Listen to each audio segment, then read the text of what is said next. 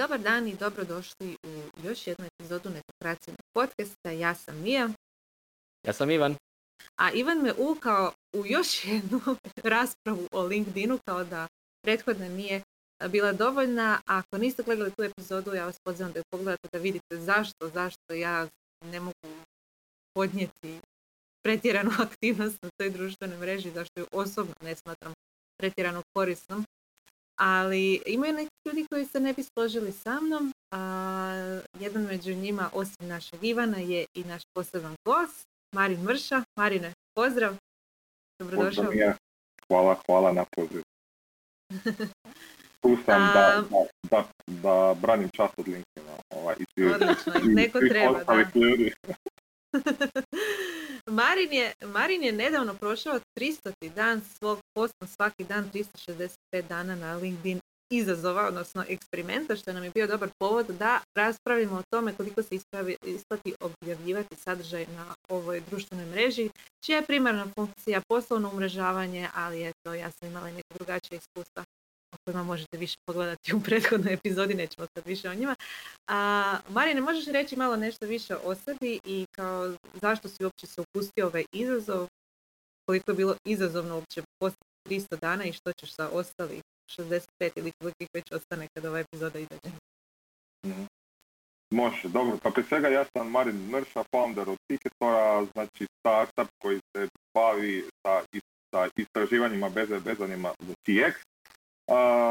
Poanta zašto sam krenuo uh, da objavljujem dnevno na LinkedInu svaki dan za godinu dan, dana je bilo testiranje kanala LinkedIna za, za B2B marketing.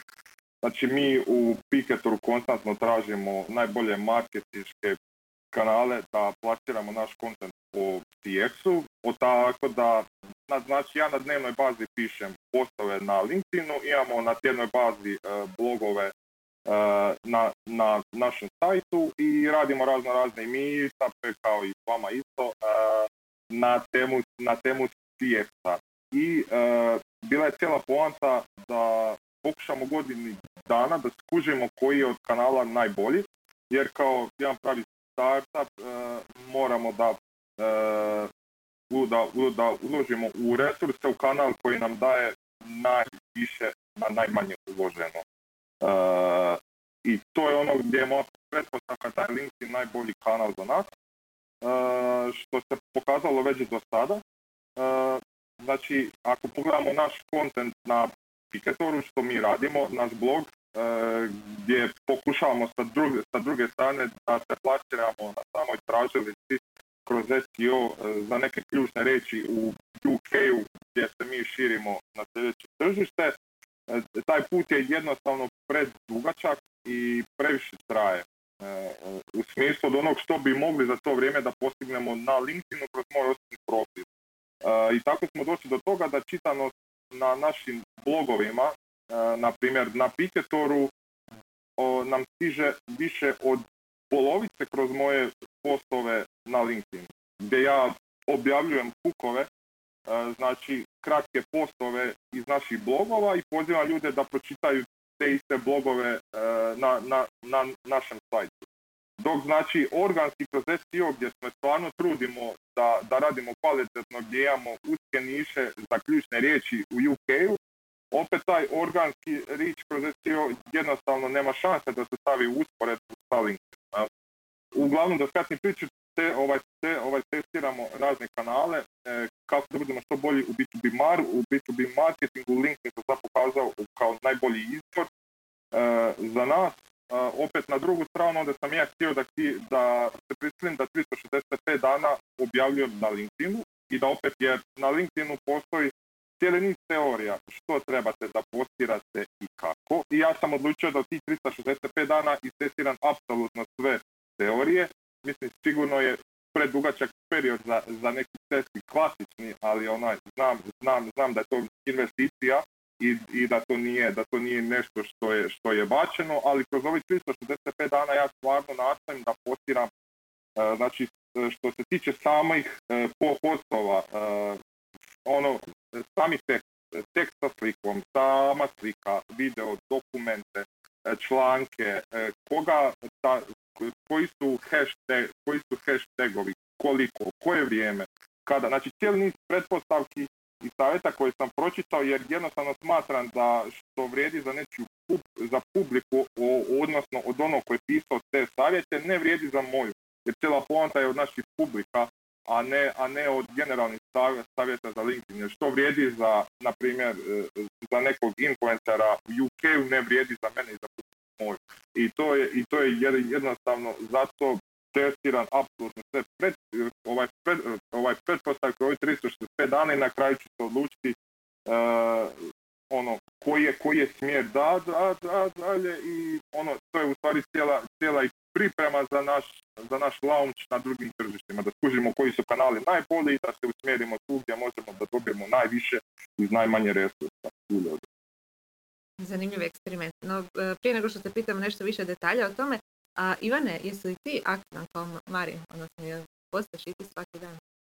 Ne postam svaki dan, iskreno uh, iako mi je to super uh, challenge, mislim, uvijek kad gledam bilo koji oblik content creatora, znači ne mora biti na LinkedInu, mogu biti blogeri, mislim, ja isto pratim dosta i uh, poslovnih i neposlovnih content creatora, znači od youtubera, poslovnih blogera, video eseista i svašta nešto. Uh, mislim da jednu stvar koju ljudi često zaboravljaju kad gledaju ljude koji kreiraju sadržaj je koliko je upravo bitan taj ritam. Znači mislim da je jedna dobra stvar kod ovog eksperimenta Marine koji radiš je to što meni recimo osobno super, doznačiš neke stvari, eksperimentirat ćeš, ono što mislim da bi mogao tebi biti najveći take away je da gradiš mišiće stvaranja sadržaja. I to je isto kao bilo koji drugi mišić. Mislim, iskreno rečeno, znam da ti ono, vrlo si isto pendantna što se tiče uh, ono, workouta i svega. I to su ti bile često i teme na LinkedInu. I pisanje sadržaja, stanje sadržaja mišić kao bilo koji drugi. I prečesto ljudi razmišljaju upravo koja je strategija, šta će imati najbolji rič, šta će ovo, šta će ono, umjesto da jednostavno krenu i s vremenom izgrade te mišiće. Recimo osobno, što se tiče LinkedIna, ne postam svaki dan, mislim da bi to bilo malo too much i mislim da nije realno. Um, kao kod bilo kojeg sadržaja, što znamo i s netokracijem je naravno je da je najbitnije biti redovno. U našem slučaju, u mom slučaju, odnosno to znači postiti dva do, put, dva do tri puta jedno, što mi se kroz neko malo skromnije eksperimentiranje pokazalo neki best case da sigurno mogu to objaviti, a s druge strane da mi povećava reach. Znači čim počneš postati dva do tri puta tjedno, sam LinkedIn te nagrađuje, jer problem LinkedIna za razliku od drugih društvenih mreži dalje što većina ljudi nije aktivna. Većina ljudi su lurkeri, većina ljudi konzumira sadržaj. Ili doslovno, za one koji samo nas slušaju mi je digla ruku. um, I onda u biti LinkedIn u interesu da nagradi aktivne korisnike. I ono što sam ja nekako napravio logiku da primjerice ako nam podcast ovaj izlazi znači ponedjeljkom ujutro, uh, na LinkedInu ću ponedjeljkom objaviti o podcastu. I to redovito radim. Dok tipa druge dane ću objaviti neke članke. Recimo danas sam ujutro objavio uh, šero članak s netokracije um, i s netokracije Srbija, što je najbolje o ovim facial recognition kamerama u Beogradu. Um, uz neki opis. I recimo moj sadržaj, dok recimo Marin ti si rekao da eksperimentiraš, ja recimo toliko ne eksperimentiram, ja stavljam najčešće članke i to su najčešće članci s netokracije tu sam ono vrlo očit i to mi recimo u nekom trenutku bilo i zabrinjavajuće jer je bilo pitanje kao aha radim samo promociju ali opet s druge strane etokracija je medij tako da ono mislim mogu i druge izvore linkati ali najbolji izvor kojem sam jel, uh, u koji sam uključen. Tako da, ukratko, dva do tri puta tjedno i sadržaj su većinom šerani linkovi, prvenstveno preko netokracije, recimo nekih 70% i 30% drugih izvora.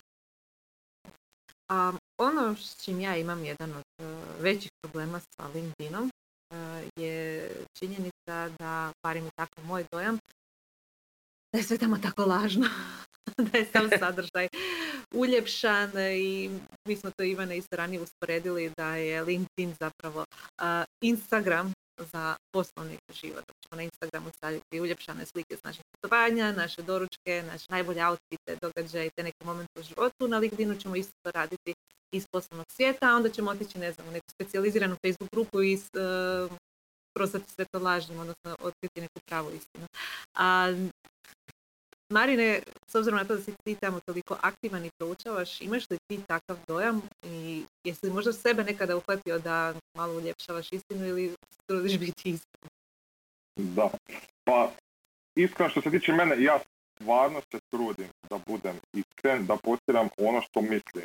E, tako da, mislim, moji postavi u zadnjih 300 dana su se promijenili. To je ono, i, i, nor, i, nor, i normalan slijed. Ja apsolutno se slažem sa, sa Ivanom kad kaže ono, prvi 30 dana je najteže. Sad ti postavi ono, ja, jako glatko idu kreativa sama i što pišemo i kako i ono miš, mišljenja sa više kad sami sebi zadamo i, i deadline da ćemo pronaći uh, proces i način da to riješimo. Da, da sam ja sam sebi rekao da pišem tri put jedno, bi vjerovatno imao i, pro, i problem sa tri put jedno da pišem. Ono, I naišao bi na problem za tri put jedno, što je isto za sedam put jedno.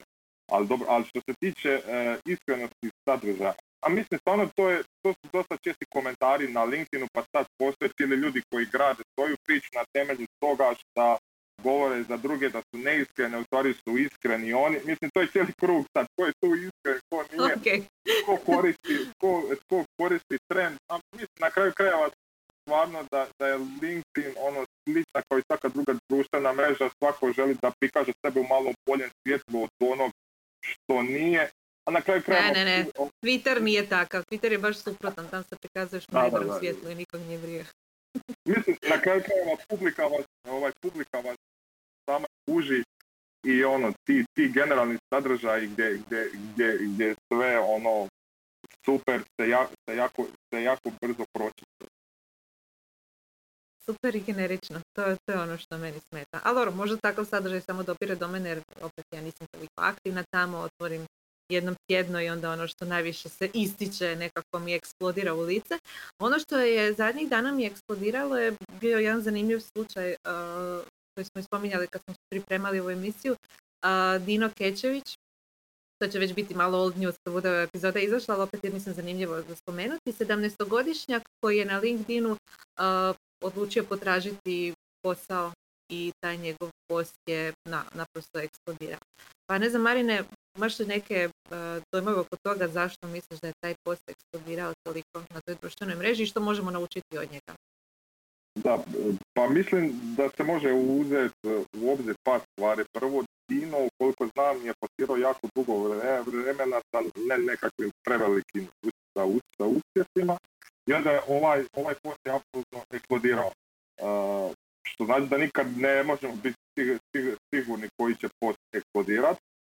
Uh, siguran sam da nije mislio baš da će to biti ovaj post, a ono zašto je eksplodirao je mislim ono uh, ja mislim da je u, upravo to što nije, što nije čest slučaj da ćemo vidjeti nekog od 17 godina da traži posao na LinkedIn. To je jako neobično mhm i cijelo nedosta kad, kad neko iskreni kaže želim raditi što god, prema sam to i to i ljudi su sad osjetljivi još u vrijeme u vrijeme korona krize gdje, gdje, gdje, gdje, gdje sad cijela, ono, cijela ekonomska slika ljudi ostaju bez, bez poslova traže i takva, mislim, generalno poslovi za pronalaženje posla gdje ljudi budu is, is, iskreni stave sebi na pladnju uglavnom pozitivno prođu jer drugi ljudi ono ili imaju obzira prema njima da je neko stavio sebe na pladanj pred svima i ono is, is, iskreno traži pomoć od, od ljudi.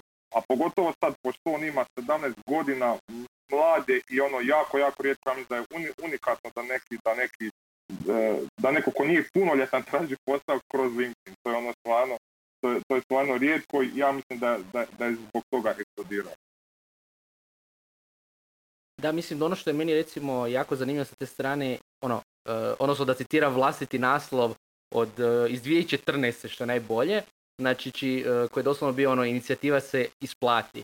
A, tada je 17-godišnji također Vedran Blaženka u Facebook grupi Developers Hrvatska objavio da traži praksu preko ljeta, ne želi sjediti doma i ništa ne raditi, ima laptop, voljan je biti ono aktivan i sve i čovjek je dobio praksu. Čak je jedan od uh, poznatih, ajmo reći, teh kritičara tada u teh zajednici je, da da je ono to mu jedna od najboljih priča ikada koliko je bila pozitivna.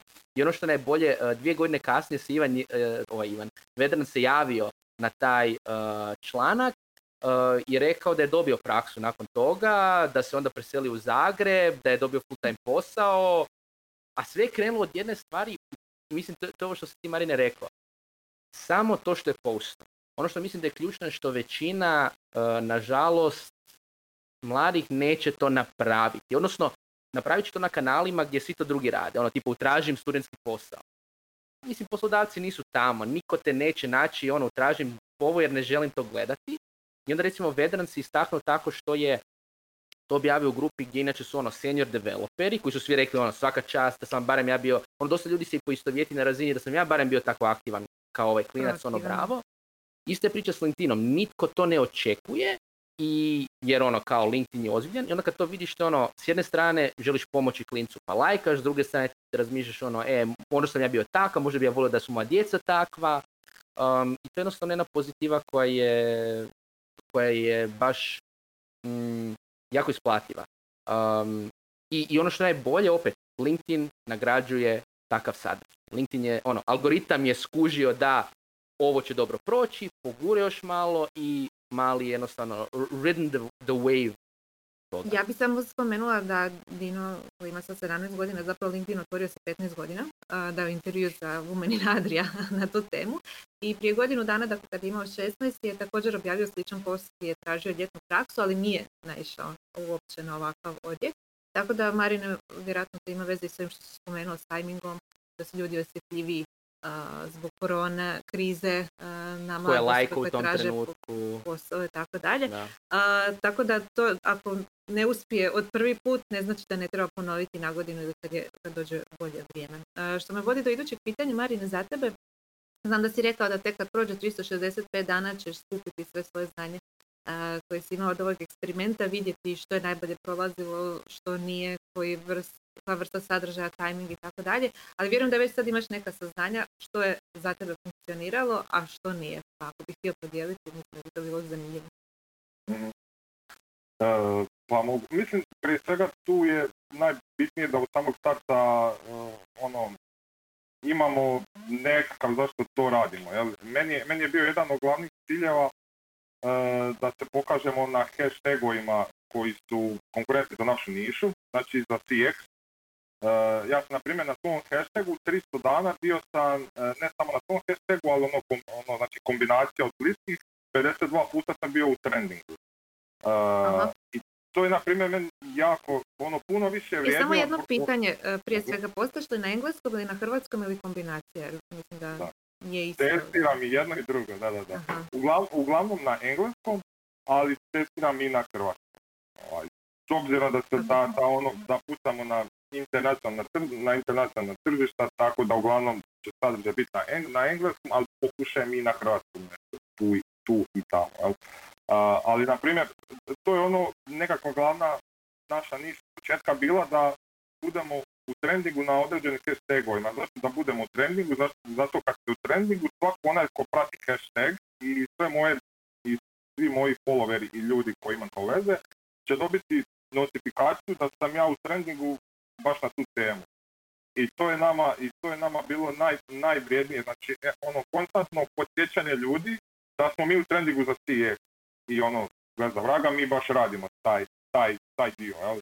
Da, a, tako da, naši su to neki ciljevi bili od početka. I onda, na primjer, e, postovi koji se pišu da budu u trendingu su malo drugačiji od poslova, e, e, od poslova koji se, koji pucaju na veći rič, jer e, ono, da bi post bio u trendingu moramo staviti manje hashtagova, znači ajmo reći op, op, op, optimalni broj hashtagova je tri e, da bi bili u trendingu, a za pucanje na veće, na, na veće, na, na veće poglede trebali bi staviti više hashtagova, znači to su ono odmah u startu ne, ne kakva dva smjera, ali mislim nijamo onda i ogromni faktor koji nas stiže od ljudi ko, ko je reagirao na naš, na naš sadržaj i tu ga onda algoritam najviše gura. Znači ako je prvi sat vremena dosta ljudi sa većim ričom i većim followingom e, je imalo je interakciju u obliku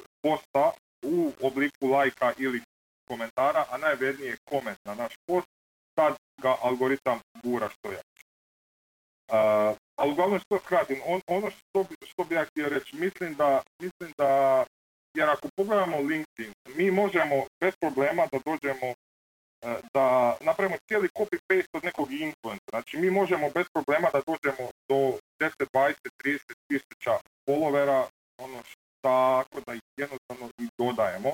Većina ljudi na LinkedIn prihvaća ljude koji ne znaju. E, I postoje razno razni toolovi koji vam daju da automatizacijom vi šaljete čak i personalizirane poruke tim ljudima i vi možete doći, ne znam, do 100 tisuća čak ljudi u, u kratko vrijeme. I onda možete da dođete, jer LinkedIn je jedina takva mreža gdje vi možete da uzmete kontent od influencera i skopirate taj isti njegov, taj isti njegov post na, na, na, na, na svoj profil. Ja vam garantiram da nećete imati apsolutno nikakav rič i ništa. I to je šta ljudi, ljudi često prkaju to. Naprimjer, na Instagramu nema šanse da mi možemo da kopiramo nečiju sliku jer nismo netko. Jel? ali na LinkedInu gdje je, gdje je sadržaj kontent, mi možemo da kopiramo kontent od nekoga, ali nećemo polučiti apsolutno nikakve rezultate. I što nam to u stvari kaže da, da, je, da je ono cijela svrha i pozadina uspješnosti iza od samog kontenta, to je da mi gradimo tu publiku pametno, da, da smo u konstantnoj, da smo u konstantnoj interakciji s njima, znači da odgovaramo na komentare njima, da se trudimo da ostavljamo kvalitetne komentare kod, kod, kod drugih, da se upustimo u poruke. I onda, znači čak i manji, čak i nekakva manja publika će vas pogurnuti na večer, na večer ričova. To je, to je to je po meni ono glavna poanta, da publiku gradimo nišno prema sebi, da smo u kvalitetnoj interakciji s njima i da onda, mislim, naravno da na kraju kontent je bitan, ali sam kontent kvalitetan po sebi neće biti pre, neće biti toliko ni, pre, ni prepoznat u šumi od kontenta bez kvalitetne, bez kvalitetne publike uh, iza i prije od kontenta. To, to, je, to je po meni, znači ta cijela ono pozadinska strana od LinkedIn. E, I reci, ili ima neke razlike, jesi li bar primijetio uh, vezano uz vrstu sadržaja koju stavljaš? Znači samo tekstualni status, uh, status link, samo link, fotka i tako dalje. Ili opet to, to visi i ovim drugim faktorima Pa mislim, mislim da se to dosta sad se mijenja kroz vrijeme. Naprimjer, kad sam mhm. krenuo, LinkedIn je dosta gurao kad uploadate video na LinkedIn, Znači kad ga nativno stavite, onda ga je on baš ono gurao na velik rič, sad je to skroz palo u, u riču, sad je, sad je bio onaj jedan džir sa dokumentima, ali i to sad dosta počelo padati u riču. Meni se nekako najviše isplatilo ili sama kombinacija čistog posta ili kombinacija posta sa Znači to su neke... Recimo, da mislim da tu LinkedIn jako cijeni konzistentnost. I konzistentnost ono što mislim je zapravo sličan tip sadržaja i tematski i vrstama. Znači meni konkretno recimo se najviše isplate kad su članci s linkovima. Sami postovi apsolutno ništa. Uh, postovi s likom isto i meni je recimo bilo besmisleno kad bi ljudi stavili post i onda ono link je u prvom komentaru. Zašto? Čemu? Uh, tako da mislim da to isto pitanje šta postate kroz, kroz vrijeme. Puno ljudi previše komplicira i samo eksperimentira umjesto da se fokusiraju na stvaranje dobrog sadržaja. I da će kroz konzistentnost sadržaja, kakav god on je, zapravo dobiti doseg. Nego oni idu tehnikalije. Zašto? Je lakše igrati se s tehnikalijama nego napraviti dobar, dobar kontent. Ono što mene zanima je raste li uopće korištenost LinkedIna, odnosno širi li se publika ili to tamo nekako stagnira. Moram priznati da nisam u zadnje vrijeme popratila statistike same te društvene mreže, ali Marine, koji su tvoji dojmovi? Ok, znači što se korištenost tiče na LinkedInu, uh, krajem pro, prošle godine taj broj bio oko 660 mil, uh, milijuna, milijuna korisnika i kvartalno raste oko 15 do 25 milijuna i onda projekcije za kraj godine su nekakve oko 750 milijuna ljudi da će koristiti LinkedIn. Ono što meni zanimljivo jako što prema statistikama kaže da 60% od korisnika je u dobnoj skupini od 25 do 34 godine. To je, to je, ono, i imam feeling da je to kontra od nekih stvari što vidim, ali tako da je tako zanimljivo. Znači 60%, ja mislim kad bi sam malo išli više gledati tu, dublje, da je puno manji broj aktivnih te dobne skupine. A da su više aktivni iz, malo starijih dobnih skupina jer su naravno sigurniji u svoje znanje i misle da imaju što za reći. Dok kod, dok kod mlađih je dosta ta kočnica što sam imao i sami prilike i, i, i vidjeti da me pitaju ono je ono što da pišu, boje se, e, ovaj, boje se možda misle da nemaju dovoljno znanja da podijele i, da ne bi naišli i da, i da ne bi stvari kontraproduktivno sami se. Da. mislim da je situacija takva i kod starih korisnika. Generalno LinkedIn je vjerojatno nakon YouTube-a od tih ono digitalnih platformi koji imaju mogućnost kreiranja sadržaja vjerojatno najlurkerastija. Znači na YouTube-u jako malo ljudi zapravo radi videe i to aktivno. Na LinkedInu, recimo samo LinkedIn Articles radi manje od 5% ljudi.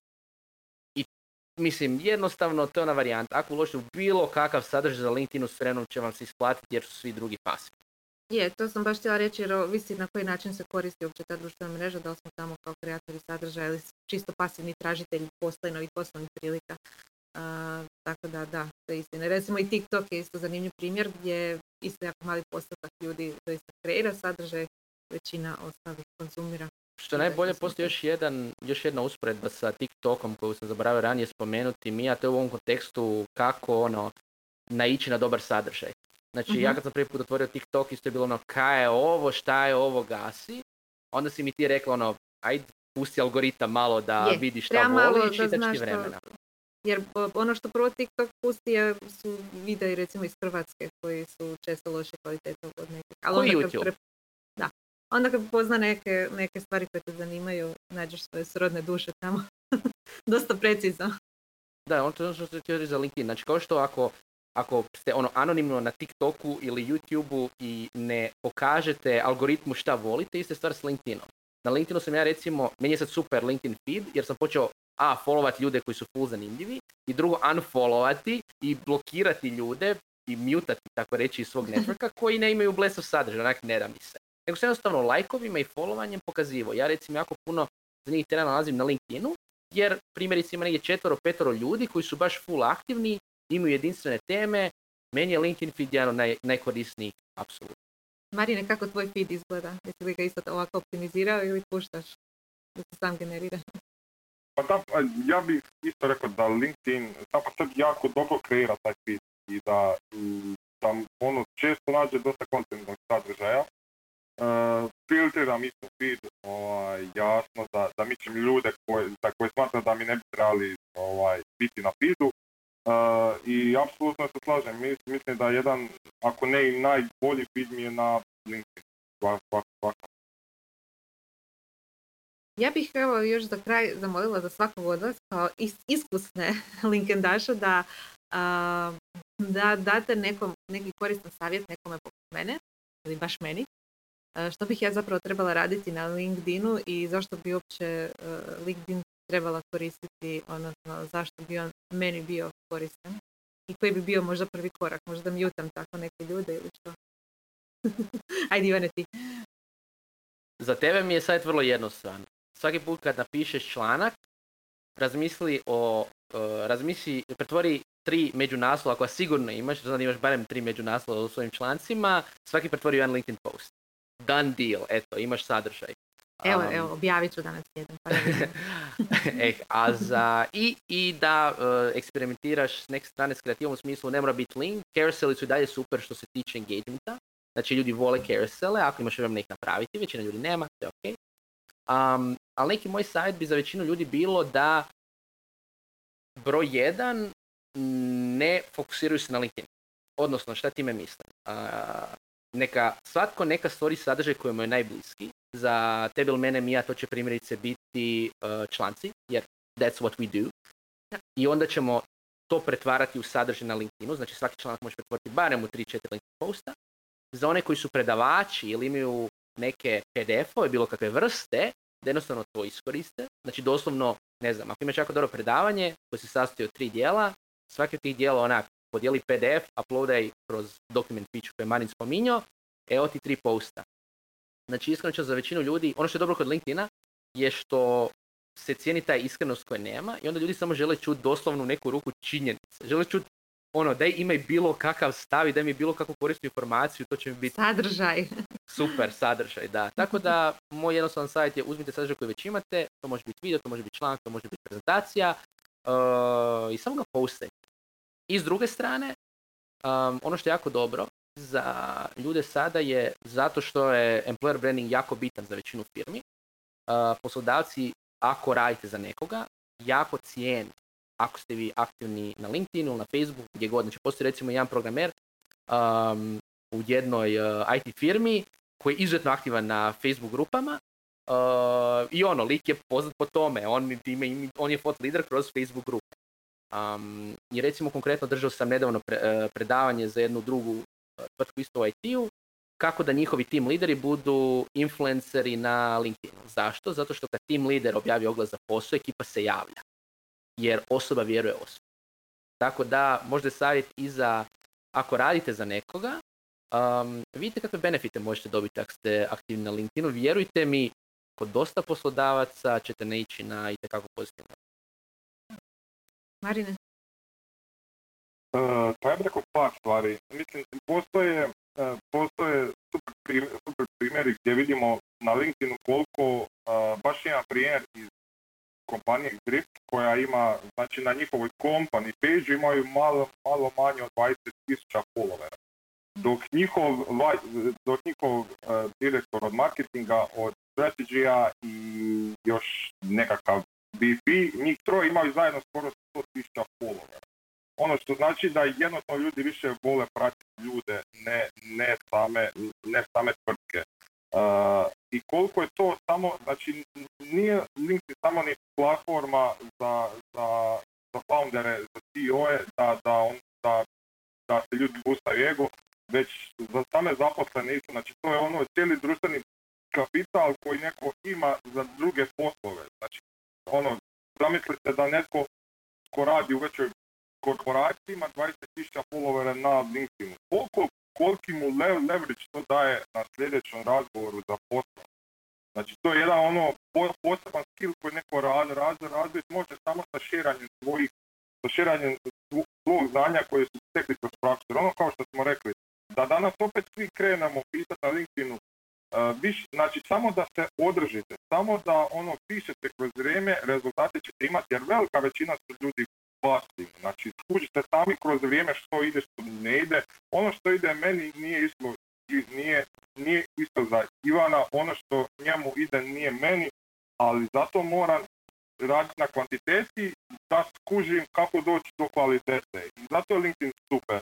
I, i ono što bih e, isto rekao, znači e, na LinkedIn uglavnom su aktivni ljudi koji se bave marketingom. Ima ono tona prostora za ne marketinške djelatnosti da postanete to lideri u njima na LinkedIn. Na, primjer, to je super, je besplatan tool uh, social index, social selling i index score od LinkedIna po kojem možete i vidjeti uh, na kojoj ste rang ljestvici u vašoj industriji. Naprimjer, menu market research, ja sam ono za četiri puta više aktivan od prosječnog korisnika market researchu, što meni ono daje do znanja da mora nastaviti tamo, jer je gap mogu dati super kontent za ljude iz te industrije. Znači ono, većina industrija ono, koje nisu marketingu su zjapi prazne i ono, super je prilika da iskoriste to ljudi. I, i, i zato mislim da ono, još uvijek ono, dosta vremena neće biti kasno za LinkedIn. I uspjeće naravno kao i u svemu samo oni koji ustraju. To, to je neki moj, neki moj ovaj, gla, gla, glavna misa oko svega. I jed, jedan detalj što meni, što meni, a i LinkedIn isto cijeni, e, da ljudi počite one, e, onaj URL link od svog osobnog profila. Znači, postoje puno, postoje puno ljudi kad ih pitate, ono ne znam, na prijavu za posao dajte svoj link od, dajte svoj link od LinkedIna pa bude ono linkedin.com slash Joto neki i 7, 6, C, 5, D, B. I ono to ono malo, malo loše zvuči. To se može i e, je, je, je, jednostavno editovati na, na, na, ovaj, na profilnoj stranici, samo izbrišete taj nastavak i ostavite svoje ime i pre, prezime i, i ovaj... Da, istina, ja sam, Na normalan način, da. je, ja sam na LinkedInu, kako se zove, linkedin.com slash in slash maličelav 156, tako da je to URL ako me neko će naći. Ali sam se baš sjetio jednog isto uh, fallback savjeta, ako slučajno sve ste ovo čuli i sve to zvuči cool, ali mislite da nemate vremena shvatiti sadržaj, um, komentirajte. Znači, ne biste vjerovali koliko nekad i komentiranje može imati dobar utjecaj, posebno ako čak i na neki površan post nekog drugog vi imate jako dobar komentar. Uh, imam konkretan primjer, znači nedavno sam u, pod hashtagom Employer Branding, koji je nama recimo zanimljiv, uh, komentirao jednom liku koji je pitao uh, od svih pitanja kako koristi TikTok uh, u Employer Brandingu. I kako sam ja čitao mine članke na netokraciji o TikToku, znao sam napisati jako dobar, uh, kako se zove, kom- uh, komentar uh, i dati Ej. kontekst unutar Employer Brandinga. Šta je, ej, hvala ti, evo, ono, referencu sam te, hvala ti što si me naučila i tako dalje. Uh, I da bi mi sljedeći dan se javio uh, tip iz jedne firme koja radi e-book o employer brandingu, kao da li mogu dati za taj e-book komentar. Znači, Amer. Znači, tip me našao isključivo zato što sam postao, što sam komentirao na post koji je bio u trendu. Znači, nisam ga morao ni postat i dobio sam određen ben. Znači, ono, ako vas to ne uvjerava i sve što smo do sada rekli da postanete malo aktivni na LinkedInu, onda onda Ja- odite na Ja bih TikTok. samo e, dala onda jedan savjet nastavno na tvoj, e, iako nisam očito relevantna osoba za davanje savjeta o LinkedInu, ali mogu reći što me nervira, to volim uvijek govoriti. A, možete na površan sadržaj dati e, super detaljan i kvalitetan komentar, ali nemojte raditi obrnuto. Jasno se vidi kad ostavljate komentar, komentara radi. I to doprinosi još ovoj dodatnoj odbojnosti prema ovoj društvenoj mreži koju ja imam, a to je to generiranje uh, hrpe generičnog i nepotrebnog sadržaja. Bravo, Imam još jedno pitanje. Imam još jedno pitanje za Marina.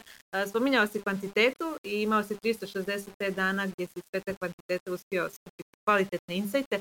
Što ćeš nakon 365 dana? Jel znaš već sada? Hoćeš li, ne znam, tri puta tjedno postati, jednom tjedno ili ćeš nastaviti svaki dan? Mislim da ima će- post o tome. Oh my god, nisam vidjela. Da, da, da. Ima, ima, da. Za sve imam Onda ćemo linkati samo. Da. ja ću samo reći opcija Ti A. si rekao A, jel? Da. Ja sam, Imam- rekao- nisam imam- komentirao, ali sam rekao. Da, da, da. Imam znači tri opcije. Tri opcije. Prva opcija je da nastavim postirati svaki dan. Druga opcija je da smanjim postiranje na 3 do 4 puta tjedno. I treća opcija, još luđa, da, da objavljujem dva puta dnevno. E, tako da, tako da e, budem ovaj, na kraju, znači ja koristim Shield za analitiku, jer LinkedIn na, na, nažalost nema analitiku za privatne profile i Mhm. ko- koristim Shield što je vanjska aplikacija za, ana, za, ana, za, ana, za analitiku i točno pratim po hashtagu koji, koja publika reagira na koji post, imam ono, pre, ovaj, pretjerao sam malo u tome, ali bit će korisno jel, na, na, na samom kraju. Ovaj. I da, ovo Mija što si rekla, znači za, ge, za generičke komentare, to je ono, e, kad, kad znači postoje e, koliko ljudi su skužili da LinkedIn kvalitetna stvar, toliko su počeli raditi toolove za automatizaciju da dođu što prije do, do tog riča i do, do tih stvari. Znači, dan, danas Mija ima postoje- PTSP. ne mogu, ne mogu. Postoje, postoje podovi se zovu pod, gdje su ljudi se okupljaju i, na primjer, Slično i na se- Instagramu, da, da, da. se njih da stotinu i ono svako ko objavi stavi tamo i da ovih svi sto će njemu lajkat i komentirat nekakav generički post da to da, Da, da, da, ovaj da. pustaju rič. Znači, prvi put Da, budite svjesni od takvih postova gdje, gdje imate ispod 20 ono Steva i Jonasa, oh, such, a, such a great post, yeah, great. It's, Neka i- mi se-. Da, molim lijepo da svi koji se sjećaju šta je bila dig.com mafija, da komentiraju ispod ovog podcasta. Jer znači koliko ste stari. diganje na sve strane. Dobro. E, ništa, Marine, hvala ti što si sudjelovao u ovom našem podcastu. Ovo je sve dao si puno vrijednih informacija, savjeta a i alata mome za one koji još se nisu uhvatili koštac sa ovom društvenom mrežom. A vi nas svi pratite i na LinkedInu, pratite nas i na YouTube, u svim aplikacijama za podcaste, Facebooku, newsletteru, gdje god želite i subscribe-te ako već niste. Ivane sam sve rekla. Jesi. Je, Čak i LinkedIn. Čak i LinkedIn. Ništa, čao. Ćao. Pozdrav!